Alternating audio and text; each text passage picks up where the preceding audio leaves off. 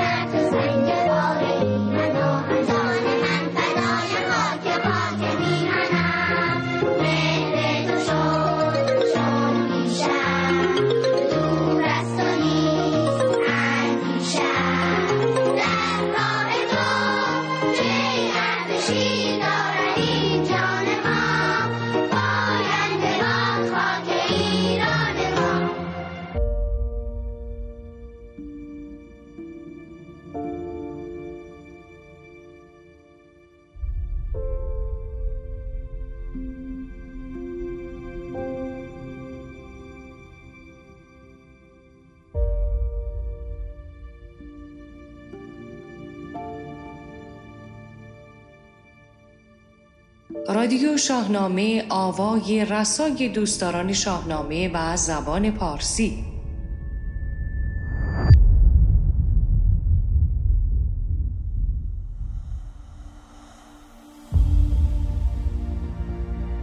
درود بر شما و هنگام خوش. فرانک خسروی هستم و اینجا رادیو شاهنامه است. به امید روزهای سرشار از مهر و پیروزی رادیو شاهنامه 45 را آغاز می کنیم.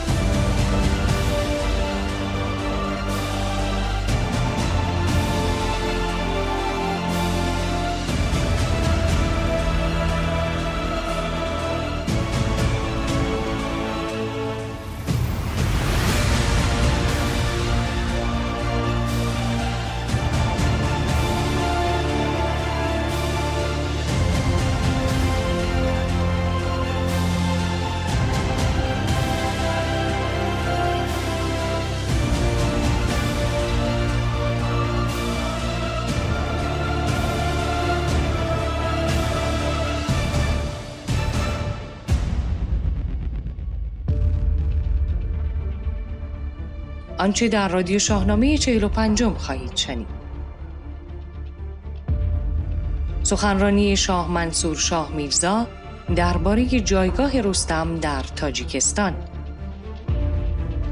اندر حکایت نوروز با انجوی شیرازی بخش نخست معرفی کتاب شاهنامه در دو بازخانی یادداشت‌های شاهرخ مسکوم بر شاهنامه فردوسی ویراسته مهری بهفر. نقالی سارا عباسپور از داستان بیژن و منیژه بخش هفتم.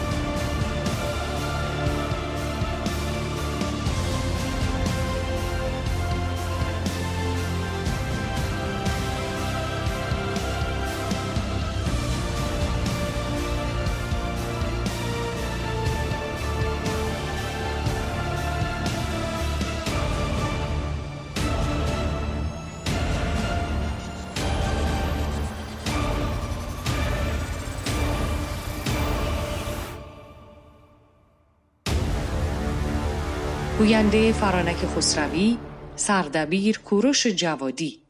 تهیه شده در استودیو باشگاه شاهنامه پژوهان. سالها پیش وقتی که تقریبا هفت سال هشت سال داشتم مادر بزرگم یک مقال گفته بود رخش باید تاوتنی رستم کشد که بعد از سالها این ضرب مثل یا مقال رو در امثال هیتمی به خدا دیدم. ولی به یک چیز می‌خوام توجه شما از رو جلب کنم. هر گونه ادبیات زاده فولکلور است. فولکلور مادر ادبیات است. در فولکلور ما تاجیکان فارسیگویان برادران در مورد رستم چندین مقال خاطرات و نحل و روایات از جمله که ما با رنگین کمال آسمان کمال رستم می‌بینیم. و خواهر عزیزمان که راوی شاهنامه بودن بسیار و وجه می‌خوان شاهنامه رو در مورد زاده شدن رستم داستان شاهنامه تعریف کردن. در تاجیکستان زنهایی که با راه طبیعی فرزندان خود را به دنیا میارن میگن که رستمانه زادی یعنی بچهش را به طوری رستم که رستم زاده شده بود به دنیا آورد اما طبیعی که در شما سزاده می‌دونن و در روزی بزرگداشت استاد تزازی استاد ارجمندم. یک پیشنهاد دارم. همه شما شاهنامه همه شما شاهنامه رو دوست ندارد فردوسی را. از این روز اعتبارا به جای همون سیزوریانی که به ما هیچ رفتی ندارد رستم ندونیم به نظرم بهتر شایسته در باشم. در مورد جایگاه فردوسی در تاجیکستان چند اشاره کوتاه می‌کنم و به یکی از سیمای رستم در اشعار یکی از شعرها اشاره خواهم کرد. همونطور که گفتم رستم در فولکلور ما بسیار جایگاه ویژه دارن. از اون در نقل است که وقت تیمور لنگ و ایران لشکر می‌کشد بالای تبل روسی می آید حتما شما هم شنیده که اونجا باد تفاخر می افرازد و می‌گوید که ببین من چیکار دارم با ملکی تو با ایران. این نقل و این داستان را استاد لایق یکی از شعرهای معروف پاکستان رشته نظم که من اینو می‌خونم و در ادامه و همین موضوع رستم در اشعار لایق اشاره می‌کنم مستخان با سولتی بادی برود چون سوی ایران زمین لشکر کشید. لنگ لنگان تیموری بر مزاری پاک فردوسی رسید. مشت خاکی را گرفت و باد کرد بعد بیتی زیر را با زهر خند گویا از نام خود بنیاد کرد. سر از خاک بردار ایران ببین و چندی در ایران توران ببین. ناگهان فردوسی بیرون شد زیگور استخوانها لرز لرزان از غضب بیت زیرین را بخواند و غیب و زد همچو نقش زوزنب در تام شب. در ایران نمانده است شیر و پلنگ جهان را گرفته است روباه دنگ لاش تیمور چه سنگی روی گور مشکلش را کرد آسان اسکر اسکر همون سرباز. مردگانش گر چنین زورآورند زندگانش را چه سان زورآوری پیرمرد گفت گاه حضرتم مرده ها از زنده ها افضلترند فتح کوه از فتح روح آسانتر است. مرده ها از زنده ها پردلترند خب این شعر بود از استاد لایق که در واقع فردوسی و تیمور عنوان داشت. استاد لایق که در آسیه نامه به عنوان ملیک شعرهای تاجیکان اونجا فارسیگویان آنجا شناخته می شود در باره فردوسی و شاهنامه او بهترین ابیات را در سال 1976 میلادی سرود که اینها عبارت از دوازده شعر است که اکثر آنها درباره کارنامه کاوی آهنگر رستم سهراب و اسفندیار در واقع کیخسرو که چند باید از یکی از شعرهاش که با نام غرور رستم است برایتان تقدیم میدارم من گردن عداوت شیطان شکستم من مهره سیاستی شاهان شکستم با گرزی تابدار خود پیروز بودم با مشت آبدار خود سندان شکستم. با روحی به شکست خود در دشت و رزم و کین کاووس را ز چنگ اسارت رهاندم. او خود کسی نبود که باشد سزای تخت اما منش به مسند ایران نشاندم. پرواز او به آسمان چون مرغ خانگی. کوتاه بود و در سرش بادی غروب بود. می‌دید او زشانه من دورتر ولی به چشم من دو دیده بیناش کور بود. یک بار در ارادت خود خورده شکست در روی دست های من سراب نازنین. می‌کند جان از پدر شفقت امید داشت میماند داغ خون او. بر دامن زمین. یک قطره نوشداروزی کاووس خواستم. او در جواب خشمی برنده زتیغ داشت. سهراب تا بمیرد من هم به داغ او یک قطره نوشداریش از من دریغ داشت. آن روز بود اولین روزی شکستی من دریافتم که مردمی آسان نبوده است. برداشتم گره و کاووس از جگر. جانی تو جان جانی کسی جان نبوده است. من بهر تو ز جان خود کردم بس گذر. من بهر تو ز آتشی سوزان گذشتم. از بهر تاج و تخت تو کرزنده من است. از کام شیر و خنجری بردان گذشتم. این اولین شکست من در کارزاره ها از دست توست از دلی به مدعای توست. پیروزی از من است و ایران زنده دل نفرینی من به هستی به متکای توست.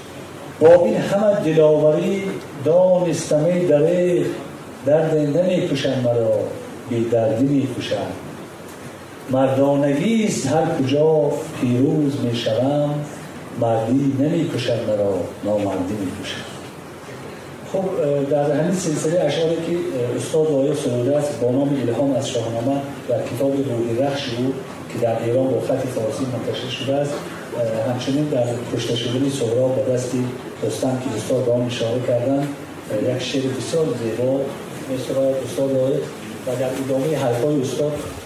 و الان هم شما نگاه کنید تحصیل شاهنامه بیبدیل است. ما در تاجیکستان رئیس جمهوری با در یکی از سخنرانی‌هاش اشاره کردن که شما وقت فرزندتون به دنیا بیاد بهترین نامنامه شما همون شاهنامه است. و شاهنامه آنچنان در بطن این مردم در بطن باورهای ما جای جزیجه است که آنجا قهرمانان منفی که فردوسی به آنها محبت ندارد مانندی سودابا و گرسیوز و افراسیاب و کابوس و برود و دمور و ها آنها اسم فرزندان خود را به اینها مسلمان نمی‌کنند. بلکه بیشتر قهرمانان مثبت فردوسی آنها را دوست دارد جایگاه ویژه دارند. در تاجیکستان همونطور که میدانه در زمان قبل از استقلال تاجیکستان سه تا فیلم ساختن سه فیلم بر پایی داستانهای شاهنامه رستم و سهراب کابی آهنگر و داستان سیاوش. و همینطور بزرگترین کتابخانه تاجیکستان با نام ابوالقاسم فردوسی گذاشته شده است. یکی از شهرهای در دوشنبه با نام فردوسی است. خیابان ها کوچه ها و همینطور جایزه فردوسی و هر ساله شاهنامه خانه در این کشور خیلی رایج است و بزرگترین خدمتی که در جایگاه شاهنامه و شناساندن ایشان در تاجیکستان انجام شد توسط استاد ساکین افتاده انجام شد که نه جلدی که در مسکو تصحیح شد با نظم. ایشان آن را در دو مجلد با نسل برگردان کردن و اون بود اینجا بود که این شاهنامه وارد بطن جامعه تاجیکستان شد. با تیراژ صد هزار نسخه چاپ شد. در زمانی که جمعیت تاجیکستان سه میلیون بیشتر نبود. و ایشون خدمت بزرگی که انجام دادن اولین رمان را در مورد فردوسی نمیشن با نام رمان فردوسی که در سال 1999 در ایران کتابی سال اعتراف شد. و همینطور تئاتر نمایشنامه رستم و سهراب در جشنواره فجر ایران شرکت کرد و بهترین نمایشنامه دانسته شد در سال 2008 میلادی. یکی از اشعاری که در این سلسله از اشعاری که استاد لایق سرودن همون نوحه تخمینه بر من سهراب است که خدمت تقدیم بکنم و در پایان یک شعر ناقابل خودم را برای شما تقدیم خواهم داشت. تحمیلم تحمیلم.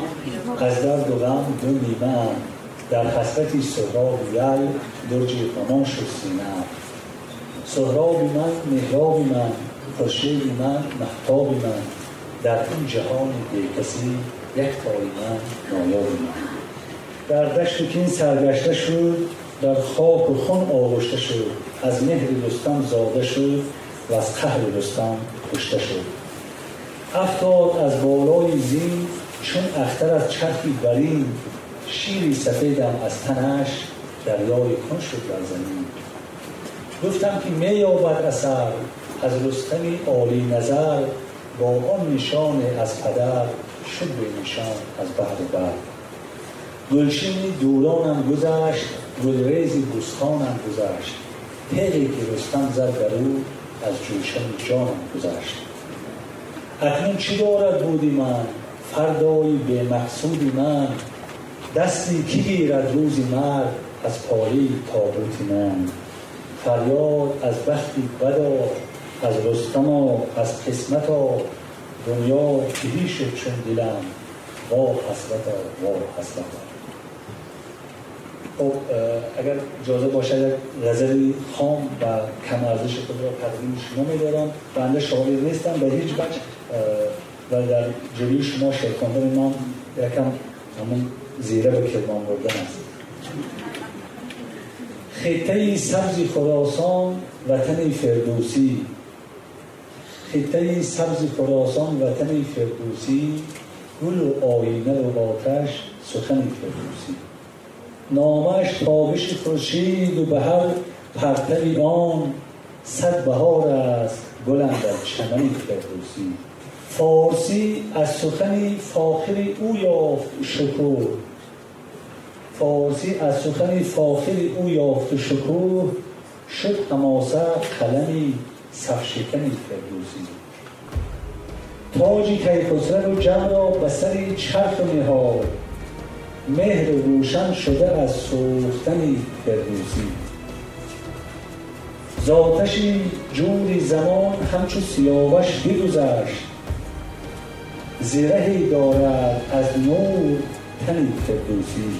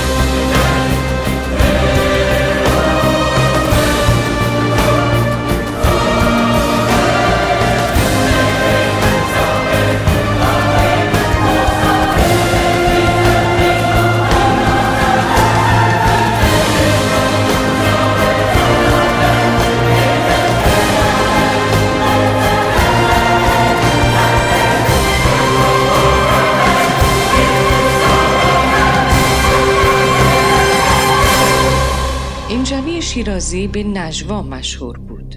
او پژوهشگر فرهنگ و ادبیات بود و آثاری گوناگون در این زمینه از خود بر جای گذاشت. انجوی شیرازی یازده جلد کتاب در زمینه فرهنگ مردم ایران شامل مسئلها، قصه ها و آداب و رسوم با کمک انتشارات امیرکبیر منتشر کرده است. اندر حکایت نوروز سخنان او درباره نوروز و آینهای آن است که بخش نخست آن را خواهید شنید. نوروز بزرگترین با شکوهترین و عزیزترین جشن ما ایرانیان است. همچنین یکی از قدیمی ترین جشنهای ماست نوروز و مهرگان در فجر تاریخ تا کنون. تعداد جشنهای ما خیلی زیاد است. برای اینکه ایرانیان از قدیم دو کار در زندگی داشتند. یا کار و کوشش یا شادی و جشن. و به همین جهت به مناسبت های مختلف جشن و شادی داشتند. تطبیق تفصیلش زیاده تطبیق ماه با روز که هم اسم می افتادن هر ماهی اسمی داشت و هر روزی هم اسمی داشت. وقتی خرداد روز در خرداد ماه تطبیق می کرد با هم جشن داشتن. و از این قبیل بسیار جشن سده جشن بهمنجنه در هر ماه جشن داشتن. اما نوروز. نوروز در میان جشنهای ما چیز دیگری است. سخن دیگری است مطلب دیگری است. در این جشن بزرگ ملی خرد و بزرگ پیر و جوان همه و همه مردم شرکت دارند. از شمالی ترین نقطه مملکت تا جنوبی ترین از شرقی ترین نقطه مملکت تا غربی ترین سراسر جشن و شادی است. و از مدتها پیش تهیه می‌بینن به اصطلاح معروف پیشواز نوروز میرن خانه تکانی می‌کنن و تفصیل هایی دارد که اگر بخوایم در این مجلس مطرح بکنیم ساعتها سخنمون ادامه پیدا می‌کنه. در هر صورت به خاطر محدودیت زمانی که داریم به اختصار میکوشیم. در حقیقت این جشن نوروز پیش از خودش و بعد از خودش جشنهایی داره. یعنی جشن نوروز رو در حقیقت باید از چهارشنبه سوری حساب کرد تا سیزه بدر. تمام این مدت در حقیقت جشن بوده و جشن می گرفتن هنوز هم برای چهارشنبه سوری مراسم مخصوص دارن. به ویژه در آذربایجان که این چهار تا چهارشنبه ماه اسفند هر کدام نام به خصوصی داره و هر کدام مراسم به خصوصی داره و به خصوص بچه ها سهم بسیار زیاد دارن در چهارشنبه سوری های چهارگانه یا آذربایجان. در جاهای دیگه اون چه می‌دانید و می‌دانیم و عمومیت داره این است که شب چهارشنبه سوری بطه های آتش روشن می‌کنن از روی اونها میپرن حالا یا سه کپه خار و بطه یا هفت کپه. به هر حال باید فرد باشه. زوج نباید باشه. و بعد این جمله معروف که همه می‌دونی سرخی تو از من و زردی من از تو. البته مراسم دیگه ای داره که فالگوش وایسادن یکی از اوناست نیت می‌کنن. برای هر کاری که دارن دخترای دم بخت نیت می‌کنن میستن و دو نفری که رد میشن حرفی که می‌زنن به مناسبت به اصطلاح شما امروزی ها پیام خودشونو از گفتگوی اون دو نفر می‌گیرن. قاشق زنی که میرن و در خونه ها با قاشق و بادیه مسی قاشق می‌زنن و از صابخونه خوردنی و چیزی می‌گیرن و این رو هم صابخانه ها شگون می‌دونن که به این قاشق زن ها حتما یک چیزی بدن. گاهی هم برای تفنن و تفریح پسرها چادر سرشون می‌کنن قاطی دخترها میشن در خونه ها را میفتن عرض می‌کنم که یکی دیگه آجیل چهارشنبه سوریه که آجیل مخصوصیه. آجیل شور و شیرینه. یعنی آجیل های شیرین. و آجیل های شور مخلوط و شگون می‌دونن که این آجیل رو تهیه کنن و به همه بدن. عرض می‌کنم یکی دیگه از مراسم بسیار قدیم چهارشنبه سوری این که کوزه کهنشون رو یک سکه درش میاندازن و می‌برن بالای بام و از بالای بام میاندازن توی کوچی و نیت می‌کنن که ناخوشی ها بلاها تیر روزی ها و آلودگی ها به این ترتیب پاک بشه. البته اون کوزه شکسته میشه کوزه کنه و اون سکه رو هم فقرا بر میدارند و می‌برن یکی از چیزهایی که دیگری که در چهارشنبه سوری مرسومه و در سراسر ایران به انواع مختلف و به عناوین مختلف مرسوم است مهره و دوره. مهره و دوره. دوره یعنی کوزه. کوزه های دهنگشادی که قدیم سفالی بود روش لعاب داشت پنیر و چیزهای ضروری. روغن اینها درش میریختن. این کوزه رو میارن تشریفاتی دارد و بعد هر کسی یک چیزی بیشتر زنها یه علامتی از خودشون یک لنگه انگشتر یک لنگه گوشواره یا یه دونه انگشتر یا امثال اینها رو در اون کوزه میاندازن. کسی هست که حضور ذهن داره دو بیتی می‌خونه دو بیتی ها رو که می‌خونه بچه زیر هفت سال دست به کوزه می‌بره و یکی از اون اشیاء در میاره. اون دو بیتی جواب نیت صاحب اون شیعه که از کوزه بیرون آمده. و از همه مهمتر فال حافظ. زیرا که بعد از قرآن کریم دیوان خاجه شمس الدین محمد حافظ در همه خانه ها هست و در موارد مختلف به او توسل می‌کنن و تفعول می‌کنن بنابراین چهارشنبه سوری مراسم بسیار زیاد داره که یکا یک رو به جا میارن مردم. بعد از چهارشنبه سوری جمعه شب جمعه آخر ساله. بعد از شب جمعه آخر سال نوروز و بعد از نوروز مراسم سیزده بده. و البته در هفته نوروز هفته اول هم باز همه مراسمی هست همه با شادی و شادمانی. در حقیقت همونطور که اشاره کردیم یک سلسله جشنی متوالیه که از چهارشنبه آخر سال شروع میشه و به سیزده به در ختم میشه. اما این شب جمعه آخر سال هم اشاره بکنیم و رد و اون این که در ایران قدیم ایرانیان معتقد بودند که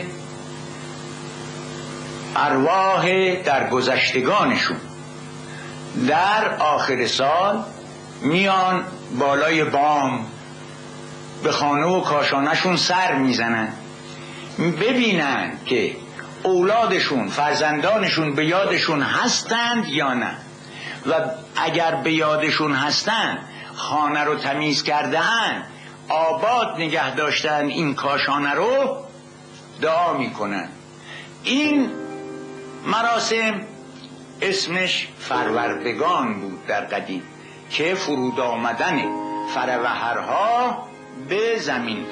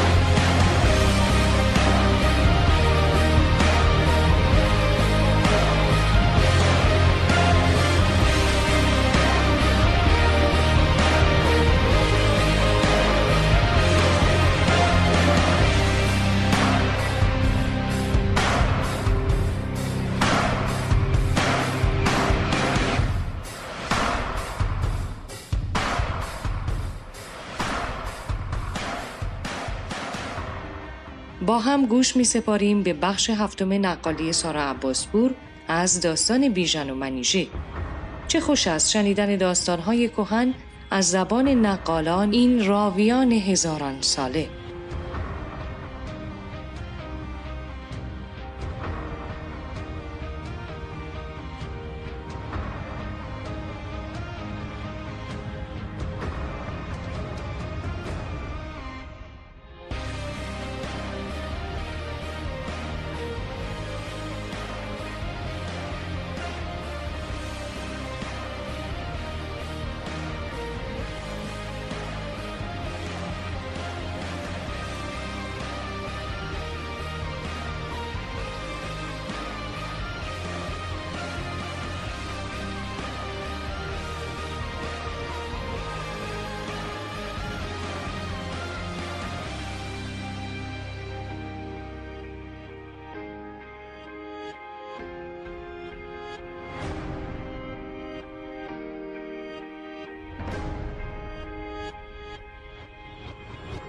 سلام دوستان. اگر شما هم جز اون دسته از شنوندگان هستید که همزمان با انتشار این رادیو بهش گوش میدین احتمالا حالا دارین روزهای سخت و پرمشغله آخر سال و هفته آخر اسفند رو میگذرونیم می‌دونم که تو این روزا سر خیلی شلوغه. امیدوارم که با دلی خوش در حال رفتن به استقبال نوروز باشید و هر جایی که هستید شنیدن این پادکست خستگی رو از تنتون در بیاره. هفته های پیش شنیدیم که تشت رسوایی بیژن و منیژه از بالای کاخ افراسیاب به زمین افتاد و کار این عاشق و معشوق برای افراسیاب و دیگران برملا شد.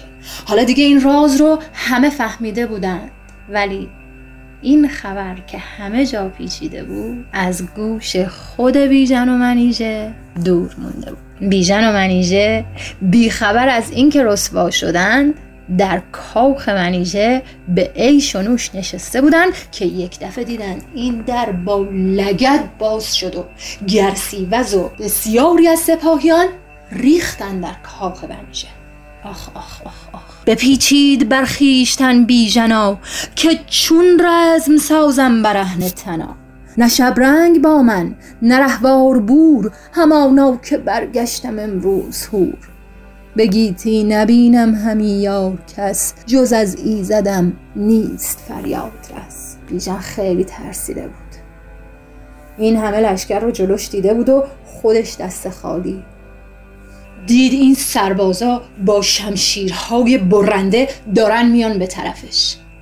بیژن همیشه یک خنجر کنار پاش میبست. به سرعت همین خنجر کوچولو رو در مقابل این همه شمشیر از جا بیرون کشید و فریاد زده های حواستون باشه می‌خوایم به کی حمله کنیم من بیژنم پسر گیف نوه گودرز. می‌دونید که اگه یک مو از سر من کم بشه چه بلایی سرتون میاد. من اهل فرار نیستم اما اگر بلایی سر من بیاد مویی از سر من کم بشه اون وقت این شما این که باید تا آخر عمرتون فرار کنید. گرسی بس کار احمقانه نکن. تو منو می‌شناسی.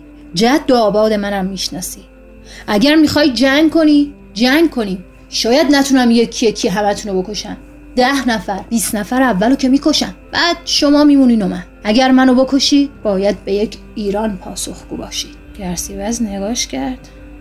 دید راست میگه. ایرانی بودم در اون زمان یعنی کوه عظیمی رو پشت سر خودت داشتن. یعنی کسی نمی‌تونه بهت نگاه چپ چپ کنه. حالا بیژن که نه تنها ایرانیه بلکه از نژاد گیو و گودرزه. از اون طرف. گیف داماد جهان پهلوان رستم دستانه. خلاصه اینطوری نیستش که علکی بکشیش و خیال خودتو راحت کنی. بیژن به گرسیوز گفت گرسیوز من رو ببر پیش پادشاه خودم مستقیم باش حرف بزنم. خب قرار شد که هم بیژن هم لشکر خلع سلاح شد همزمان با هم بیژن همون خنجر کوچولو و لشکر شمشیرها رو گذاشتن روی زمین هل دادن طرف هم. گرسیوز اومد با عزت و احترام دست بیژن رو بست بردش پیش افراسیاب. یکایک ببستش به کردار یوز چه سود از هنرها چو برگشت روز. چون این است گردنده کوز پشت چون نرمش بسودی بیابی درشت. بیژن با دست بسته رفت پیش افراسیاب. اما بیچاره منیژه ادامه این ماجرا رو در قسمت بعد خواهم گفت.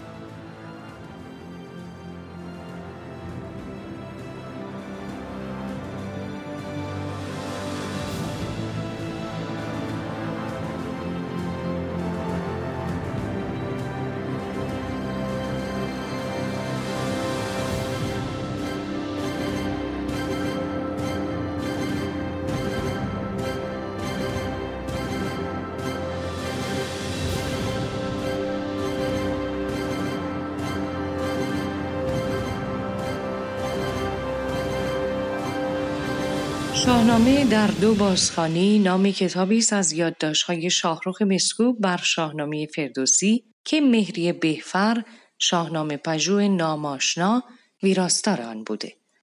نوشته های شاهرخ مسکوب به این شکل است که در زمان خواندن شاهنامه و در حاشیه آن بر اساس تأثیراتی که از اثر و داستانها می گرفته یادداشتهایی می نوشته که پس از سالها به کتاب شاهنامه در دو بازخانی تبدیل شده. در این کتاب مانند دیگر نوشته های مسکوب رد نگاه نوگرایانه و خانش مدرن مسکوب از اثر مهم و ماندگاری چون شاهنامه را می‌توان مشاهده کرد. چنانکه گویی به جای بردن قلمرو تحلیل ها به زمان فردوسی گویی او و متن اثرش را به زمانه ما می آورد و با مفاهیم امروزی مورد خانشی دیگر قرار می دهد. بنا به باور مسکوب اهمیت کار فردوسی را نباید تنها در سخنسرایی منظوم او در باب اسطوره های از یاد رفته و تنها با هدف زنده کردن آنها دانست بلکه فردوسی کوشیده است تا مفهوم درونی و ناخودآگاه تاریخی انسان را در سخنی با ساختار زیبایی شناسانی دوران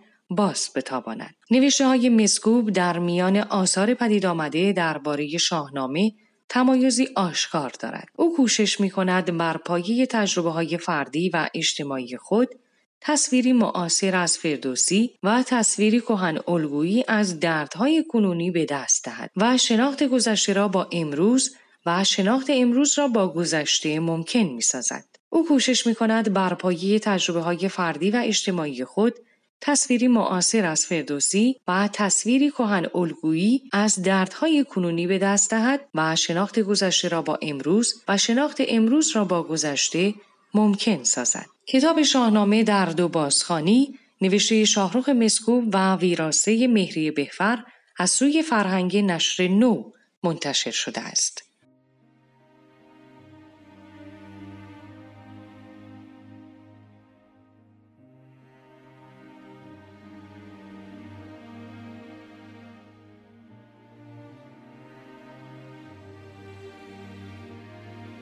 آرام آرام به نرمی نوروز از راه می رسد. ابو نوروز که می آید نن سرما بارش را می بندد. بخچش را بر دوش می گذارد و با همه سپیدی گیسوانش می رود تا سالی دیگر. امو نوروز می خندد. بهار می آید. همه جا سبز می شود. سرما می رود. آری نرم نرمک می رسد اینک بهار. خوش به حال روزگار. خوش به حال روزگار.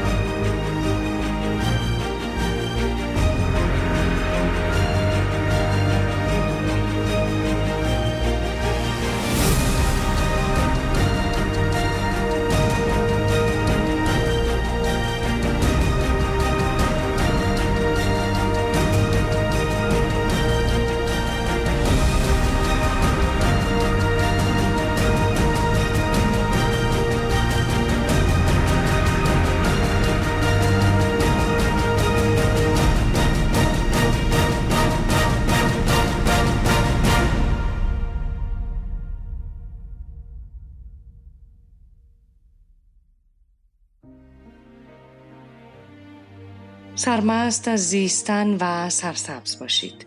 تا رادیو شاهنامه دیگر شاد زی مهرفزون بدرود.